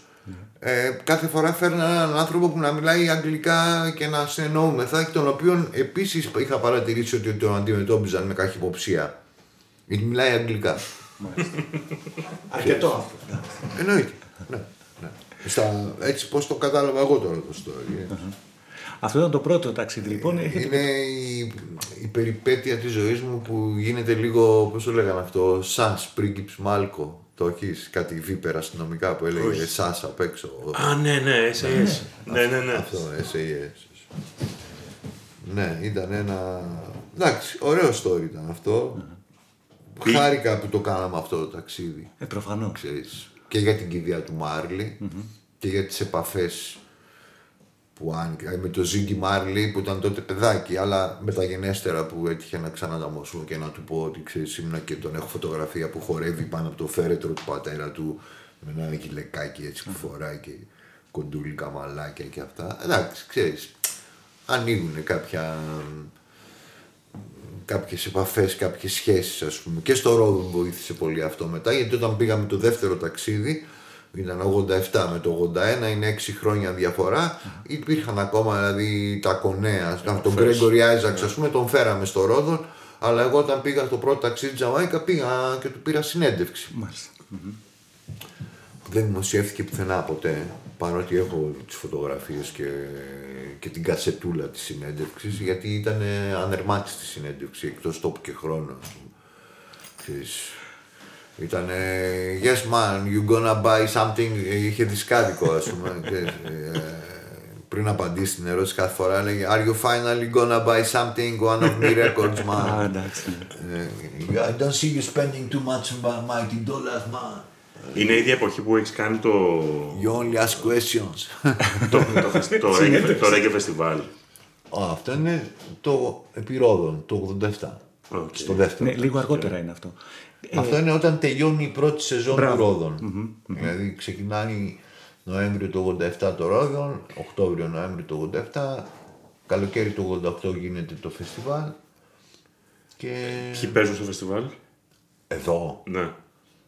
wow. Ο, το φεστιβάλ ήταν καταρχήν άφρο ρέγγε, έτσι. Ναι, ναι. Μία, ήταν μία μέρα άφρο, μία μέρα ρέγγε. Θοδωρή, Το το όνομά του λεγόμενο- ήταν Heat Wave. Άφρο ρέγγε Heat Wave, αλλά το, το Heat Wave δεν έχει σημασία που ήταν το όνομά του. Το Heat Wave έχει σημασία που εκείνη το weekend στην Αθήνα είχε Ήταν καύσωνας όντως heat wave. με 40 τόσους νεκρούς να πούμε. Ε, αν πέρναγες με ένα αεροπλάνο πάνω στην Αθήνα ήταν μια έρημη πόλη και στην πλαζ του Αλήμου υπήρχαν φώτα και κάτι τρελαμένοι που χορεύανε ας πούμε. Έγινε σε, σε, ε, σε κάποιο μαγαζί στην παραλία. Όχι, στην παραλία του ΕΟΤ. Κανονικά. Οκ, ναι, Παραλιακά. Ήταν επικό αυτό το φεστιβάλ. Τα ονόματα ήταν από μόνα τους ε, σκέψου όσον αφορά το άφρο ότι την ίδια μέρα στο ίδιο stage έπαιξαν μαζί ο Γιούσου Εντούρ, ο Σαλίφ Κεϊτά και ο King Σάνι Αντέ. Δηλαδή ούτε, ούτε οι ίδιοι το είχαν ξαναζήσει αυτό. Ξέρεις, θυμάμαι μετά από χρόνια που συνάντησα και τον ε, King Sunny Ade στη Νέα Υόρκη και τον Γιούσου Εντούρ κάνα δύο φορές ε, και στο Λονδίνο και στη Νέα Υόρκη και σε live, ξέρεις που πήγαινα μετά και τους έβρισκα. Και λέγανε, α, τι, α, man. Ο Γιούσου Εντούρ έλεγε, ε, First time in my life I play 7 o'clock in the morning, man. First time in my life. You crazy people, man. You are crazy. Ξέρεις, ε, τους έμεινε και αυτούς. Και η Reggae Θέλω μέρα; να πω. Η Reggae μέρα ήταν... ε, Burning Sp- δεν Burning- είχε τόσο μεγάλα ονόματα. Με την έννοια ότι ήταν μια μετεχμιακή περίοδος για τη Reggae, γιατί είχε βγει ήδη το κόλπο, πες το, dancehall. Ναι. Είχε, Early dancehall. Είχε ανέβει. Yellowman, Ναι, ναι. είχαμε λοιπόν Yellowman. Α, ε, εντάξει. basic. Joe Higgs από το old school, Ναι. που είναι για όποιον ξέρει, ας πούμε, μπορεί να μην είναι φίρμα, αλλά είναι πολύ μεγάλο. Και το καταλάβαμε εδώ από το respect που του δείχνανε οι άλλοι, ας πούμε. Ε, Culture. Ε, Ματούμπι Dennis Bovell. και Lyndon Quincy Johnson. Πάλι μέσω Dennis Bovell. Ε, Όχι, Έπαιζε μπάσο στην μπάλα. Ναι, αλλά μαζί με Ντένι Βόελ, αλλά Ναι, δεν ναι, υπάρχει ναι, μέσο. ναι. Το- Ναι, ναι, όχι, είχαμε ναι. όλη την εμπειρία του Ρόδων, είχαμε κάνει 40 gig στην πρώτη χρονιά του Ρόδων. Είχαμε μάθει όλα τα γραφεία και στη Νέα Υόρκη και στο Λονδίνο και δεν είχες πάρα να στέλνεις ένα. Έχω φυλαγμένα. Κατά τώρα αυτό Τα ακούγεται τέλεξε, με- με- επιστημονική φαντασία το να γίνει ένα Να σου τέτοιο πω εγώ φεστιβάλ. επιστημονική φαντασία. Να δεις το πακέτο με τα τέλεξ. Πω, πω. Τα τέλεξ. Τέλεξ. Με τέλεξ έγινε όλο αυτό. Ένα ταξίδι στη Νέα Υόρκη το Μάιο της χρονιάς. Το Μάιο, πρόσεξε, ε. τώρα τι είναι, Μάιος δεν είναι. Σαν να πάω εγώ τώρα, τώρα, αν πας να κάνεις φεστιβάλ και πας να κλείσεις τα γκρουπ τώρα, θα κλείσεις τα τέτοια μου. δεν υπάρχει περίπτωση. Είναι το παγκόσμιο σύστημα έτσι. Εγώ πήγα Μάιο του 88 στη Νέα Υόρκη και Ιούλιο του 88 παίξαν τα γκρουπ εδώ. Το 87. Του 88. Α, 88. 87-88 είναι η σεζόν που τελειώνει και αμέσως γίνεται Τι το... έχεις κρατήσει αρχείο από αυτό το φεστιβάλ; Τα πάντα Α, εννοείται. ναι. Λυπάμαι πολύ γιατί ζούμε σε αυτή τη χώρα που είναι Μπουρδέλο που ενώ το καλύπτει τηλεοπτικά η ΕΡΤ2 Αυτό θα σου λέω τώρα. Αν υπάρξει, δεν αν έχει υπάρχουν υπάρξει ιδιωτικά βίντεο. κανάλια τότε και όχι μόνο το καλύπτει αλλά το σπάει κιόλας και το παίζει μετά σε συνέχειες ε, δηλαδή λέει Αφρορέγγε φεστιβάλ στον Άλυμο ε, απόψε θα δούμε τους, ε, τον King Sunny Ade μετά από μια εβδομάδα Αφρορέγγε φεστιβάλ στον Άλυμο απόψε θα δούμε τον Lyndon ναι, Quincy ναι. Johnson και τα έχουν σβήσει οι γαμμένοι. Όχι, ρε. Δηλαδή μετά πας και βλέπεις, τα είχαν σε κασέτες ε, γιγαντιές, Umatic που τις λέγαν τότε. Και βλέπεις, εγώ επειδή δούλευα στην ΕΡΤ, τα έχω δει με τα μάτια μου αυτά. Είναι η ετικέτα επάνω και λέει ε, Φεστιβάλ Ρέγγε. Που πάνω είναι σβησμένο με μπλε μολύβι και λέει Ομιλία Ευάγγελου Γιαννόπουλου στο αυτό. Μετά είναι σβησμένο και αυτό και λέει Λαϊκή ώρα με το Λευτέρη Μητυλινέο. Και έχω δει στην ΕΡΤ και χειρότερα όπως ε, προσελήνωση Απόλλων αυτό στο φεγγάρι. Για από κάτω ξέρεις, διάλειμμα, μουσικό διάλειμμα με την Αρλέτα. Ε, ναι, αυτό ήταν η ζωή μου ας πούμε όταν, όσα χρόνια ήμουν στην ΕΡΤ. Δηλαδή τέτοιες μαχαιριές με το που ε, απέφευγα να μπαίνω στο αρχείο γιατί έβλεπα αυτό το πράγμα ας πούμε και Αυτό τώρα γιατί γινόταν, δεν είχαν λεφτά να πάρουν άλλες κασέτες; ναι. Σύμπλεζα. Ή δεν θέλανε να έχουν λεφτά να πάρουν άλλες κασέτες. Τα, είχα, τα αξιολογούσαν ότι είναι πιο χρήσιμα να γίνονται ζαρτινιέρες, ξέρω εγώ, ή κάτι άλλο. Ας πούμε. Κασέτε όταν είσαι τηλεοπτικός σταθμός και μάλιστα ο μοναδικός μιας χώρας, τι θα πει δεν έχω λεφτά να πάρω κασέτες. Οι κασέτες αγοράζει με φορτηγά ολόκληρα. Μια φορά και τη στοκάρει στο υπόγειο, να πούμε, και απλώς τραβάς κασέτες. Δηλαδή, δυσλειτουργία φανερώνει, όχι οικονομική δυσπραξία. Καθήλωση, ναι. Anyway, ελπίζω, δεν ξέρω τώρα, η- α, καμιά φορά βλέπω την ε, νέα διοίκηση της ΕΡΤ, την τωρινή παρούσα κατάσταση που διαφημίζει το αρχείο και Ertflix και μπλα Ναι, μπλα ναι, μπλα και τα λοιπά. Οκ ρε φίλε, ε, και εντάξει έχεις αρχείο, κάτι έχεις. Εγώ ό,τι, ό,τι έχω ψάξει δικό μου δεν υπάρχει σε αυτό το γαμμένο αρχείο. Αυτό τώρα δηλαδή, συγγνώμη, όχι Έγκλημα. μόνο έπρεπε να υπάρχει. Έγκλημα. Ε, έπρεπε να με έχουν φωνάξει, έπρεπε να μου έχουν ζητήσει να. Γιατί αυτοί ξέρεις πώς τραβάγανε τώρα. Έτσι τραβάγανε και τον ήχο τον τράβαγε η κάμερα. Και ούτε μίξη έχει γίνει ποτέ, ούτε τίποτα. Δηλαδή, Έστω αυτό. ναι, ρε παιδί μου, αφού μπορούμε να το σώσουμε. Γιατί οι μερακλείδες άνθρωποι είμαστε, γιατί όχι. Έπρεπε να το έχεις να μας φωνάξεις εκεί, να έρθουμε εγώ με τον Γιώργο το Μαντά να κάτσουμε με έναν ηχολήπτη, να κάτσουμε δύο ώρες να το συνεφέρουμε, να του φτιάξουμε μια παράμετρο mastering, ας πούμε, να ακουστεί ωραίο, να το πουλήσει στο εξωτερικό. Δεν, δεν κατάλαβα, ας πούμε. Υπάρχει μια. Τα, τα είχα δει. Τι θα μου πεις, γιατί δεν τα έγραφες εσύ σε VHS όταν τα έπαιζε τηλεόραση. Έτσι. Πρώτον, γιατί τα έπαιζε όποτε ήθελε. Τα καθόμουν κλειδωμένος μέσα στο σπίτι μου να περιμένω πότε θα αποφασίσει η R2 να παίξει εκεί πέρα. Γινόταν της τρελής να πούμε. Ό,τι ώρα θέλανε, παίζανε ό,τι θέλανε. Άρα αυτό δεν γινότανε. Και δεύτερον, ε, δεν τα είχε βάλει σε μια. Δηλαδή δεν είχε πει σε φάση Παρασκευή βράδυ, μία η ώρα θα δείχνω αυτό. Το ένα το έπαιξε Δευτέρα απόγευμα, το άλλο το έπαιξε Πέμπτη μεσάνυχτα. Ότι Σας να- σφίνα, επειδή τελείωσε πιο νωρίς η εκπομπή του Τάδε, ας πούμε.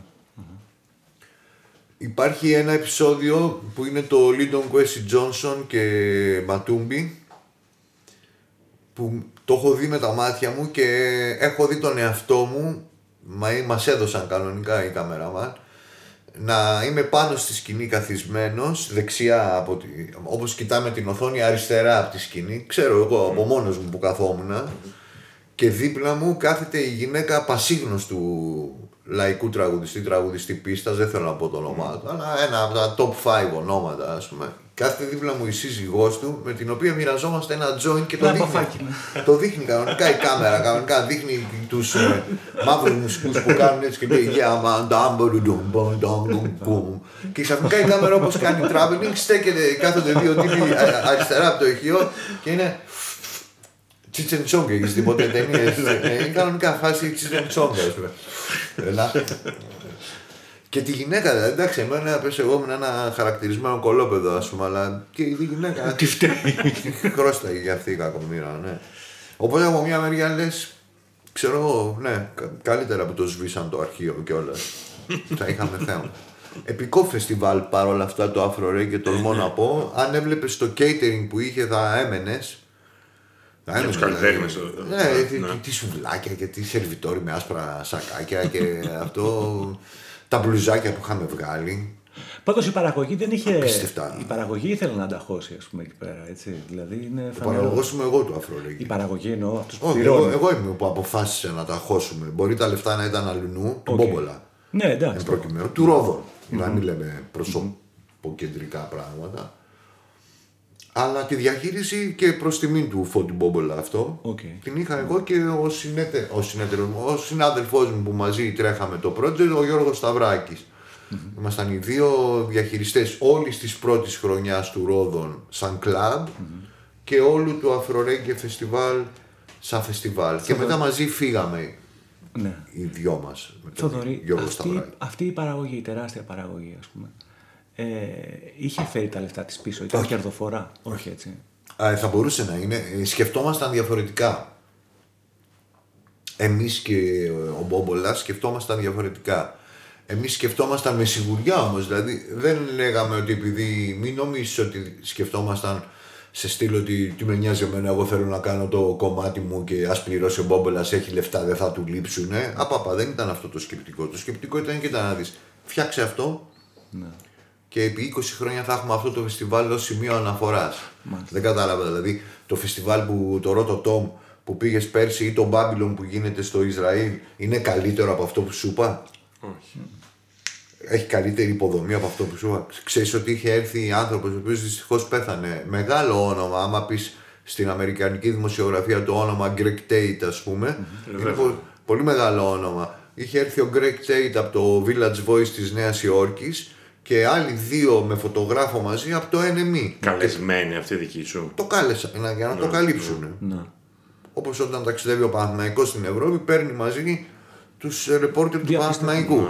Δηλαδή ήταν πολύ ψηλό επίπεδο η παραγωγή όντως και είχαμε χτίσει όλη την παραγωγή στη βάση ότι κοίτα να δεις θα κάνουμε αυτό το πράγμα φέτος. Εντάξει έτυχε ένας καύσωνας, OK fuck it ας πούμε.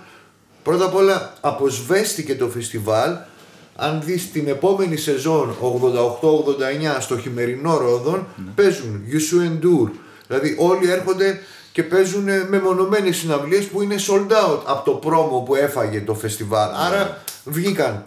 Δεν χρειάστηκε καν να πάμε στο δεύτερο και δεν πήγαμε και ποτέ στο Γιατί δεύτερο δεν έγινε δεύτερο. Γιατί αυτό; φύγαμε είναι. εμείς. Φύγατε εσείς. γιατί εμείς ήμασταν το φεστιβάλ Γιατί φύγατε εσείς όμως; γιατί δεν ταιριάζαμε, γιατί ο Μπόβολας ήταν σε μια φάση που πρέπει τα κέρδη να βγαίνουν επί τόπου, όχι σε μακροπρόθεσμη επένδυση.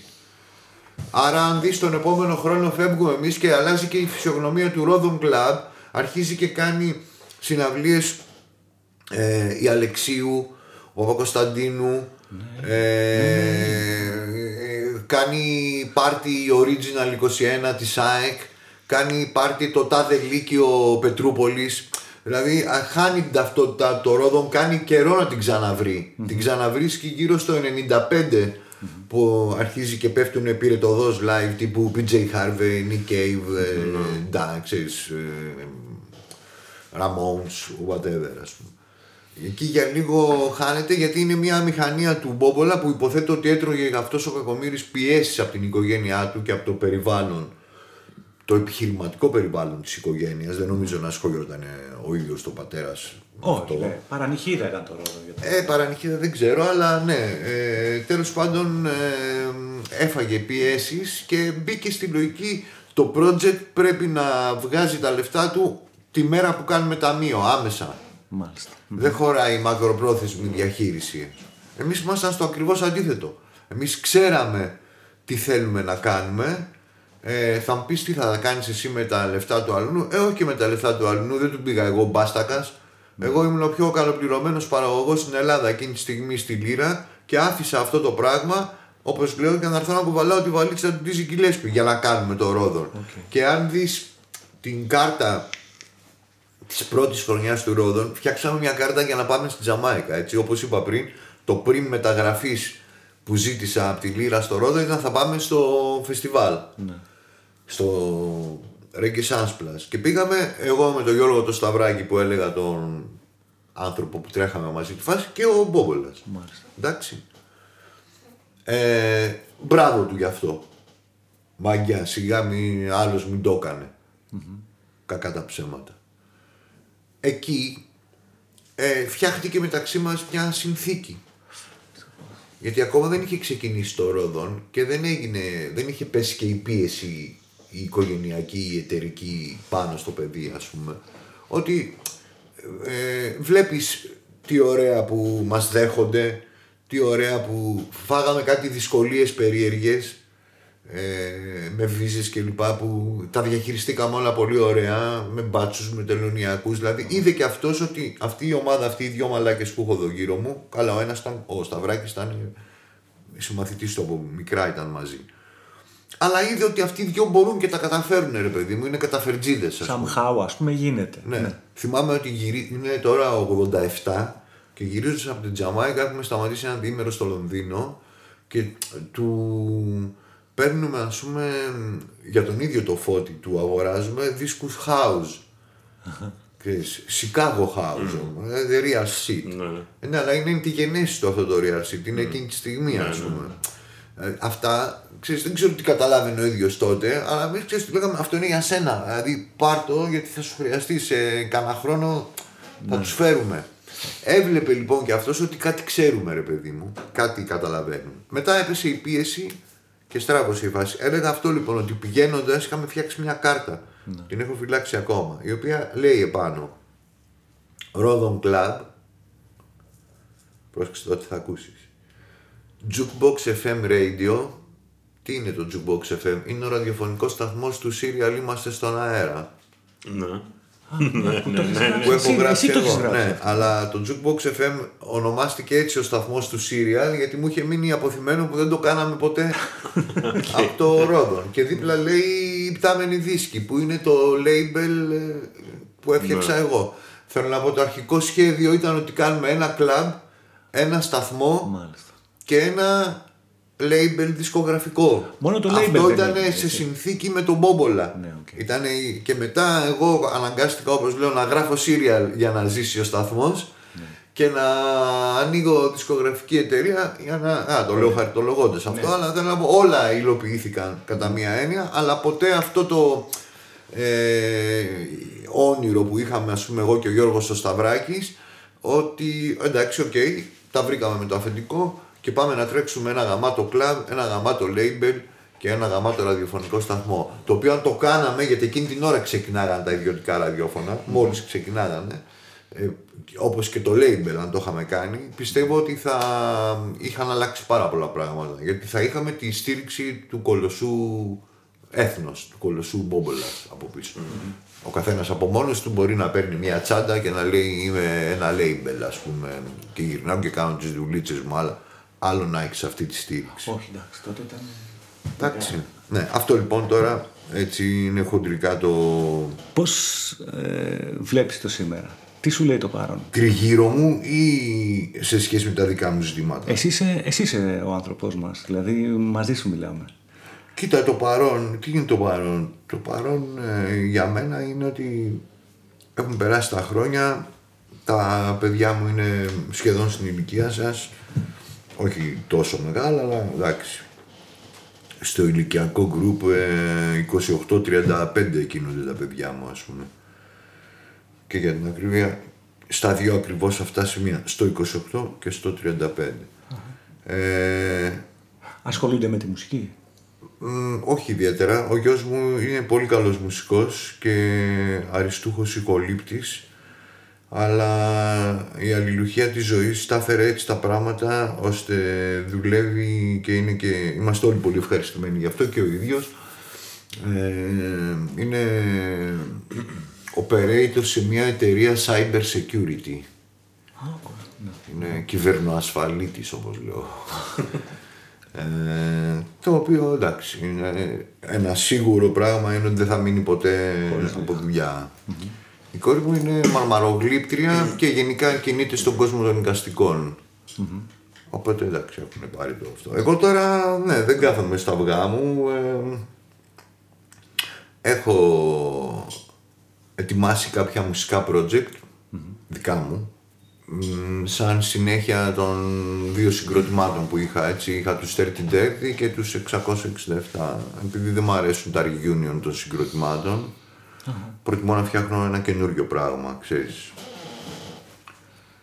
Θα δούμε αν κάνω σωστά ή όχι. Πραγματικά δεν μου αρέσουν τα reunion. Δηλαδή όταν βλέπω αυτό διάφορους ασπρομάλιδες με κοτσίδα στο μαλλί και ηλεκτρικές κιθάρες που δεν λένε καλημέρα ούτε στην πρόβα όταν πηγαίνουν μεταξύ τους και κάνουν reunion και βάφουν το μάτι με ρίμελ και λένε revolution θα τα πούμε όλα απόψε και τρέμει το γκαγκάριν ας πούμε και αυτά με πιάνει ανατριχίλα. Να είναι καλά οι άνθρωποι γιατί πολλοί από αυτούς είναι και συνομιλικοί μου και γνωστοί μου από το παρελθόν και ξέρω εγώ τι αλλά ξέρεις, προ... Μιλάς για ελληνικές μπάντες. ε, ναι, εδώ δεν ζούμε.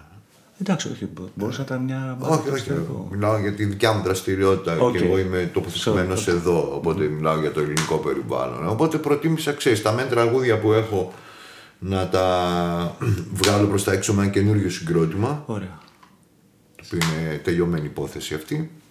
Τις δε παραγωγές που τυχόν κάνω για άλλους, γιατί ποτέ δεν με έχει καταλήψει αυτό, ε, να τις προσανατολίσω μου πήρε λίγο καιρό στο καινούριο περιβάλλον. Δηλαδή, ξέρεις, ε, δεν είμαι κι εγώ φωτεινός παντογνώστης. Θέλω να προσαρμοστώ στον κόσμο του TikTok, στον κόσμο του έτσι, του αλλιώς. Ε, πάντα ανοίγομαι σε... Πάντα μου αρέσει το συνεταιρίζεστε, όχι με την επιχειρηματική έννοια, με την έννοια της ζήμωσης και της ανταλλαγής σύντομα. Με τον Γιώργο, ας πούμε, ε, γνωριστήκαμε μ, μάλλον τυχαία, αλλά σιγά σιγά ενώ έχουμε δει άλλα πράγματα, δηλαδή έχω λειτουργήσει απέναντί τους σαν δημοσιογράφος παίρνοντάς τους συνέντευξη στο ραδιόφωνο Okay. ε, ή σαν φαν ζητώντας του να μου δώσει το τάδε δίσκο που έκανε γιατί μου αρέσει η δουλειά που κάνει. Το ίδιο μου έχει δείξει και αυτός. Τώρα μπορούμε να κάνουμε μια δουλειά μαζί, ξέρεις. Ε, θέλω να πω είμαι πάντα έτσι σαν χαρακτήρας, σαν άνθρωπος. Μου αρέσει η, η περιπέτεια, πώς να το πω. Ε, έχω το βιβλίο.